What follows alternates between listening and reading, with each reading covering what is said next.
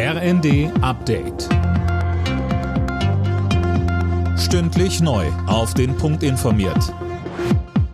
Ich bin André Glatzel. Guten Tag.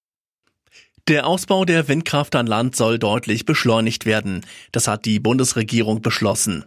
Die Pläne von Klima- und Wirtschaftsminister Habeck und Bauministerin Geiwitz sehen vor, dass die Länder künftig bis zu 2,2 Prozent ihrer Flächen für Windräder zur Verfügung stellen müssen. Außerdem soll es Änderungen am Bundesnaturschutzgesetz geben. Das soll die Planung neuer Anlagen vereinfachen. Wirtschaftsminister Habeck sagte, die Pläne seien zentral, um die deutschen Klimaschutzziele zu erreichen. Im Streit um eine Äußerung von Altkanzlerin Merkel hat das Bundesverfassungsgericht der AfD recht gegeben. Merkel hatte auf einer Auslandsreise in Südafrika kritisiert, dass der FDP-Politiker Thomas Kemmerich mit Hilfe der AfD zum thüringischen Ministerpräsidenten gewählt worden war.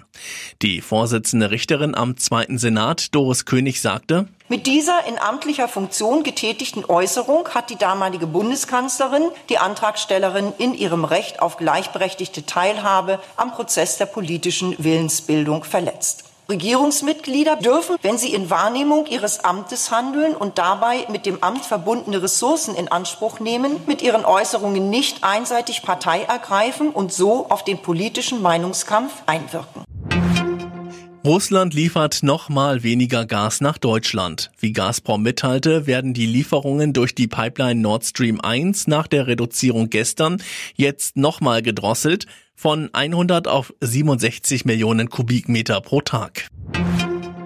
Der Internet Explorer verschwindet ab heute von den Windows-Rechnern. Microsoft entwickelt das Browser-Urgestein schon seit zwei Jahren nicht mehr weiter. Nach 27 Jahren endet nun auch die technische Unterstützung. Alle Nachrichten auf rnd.de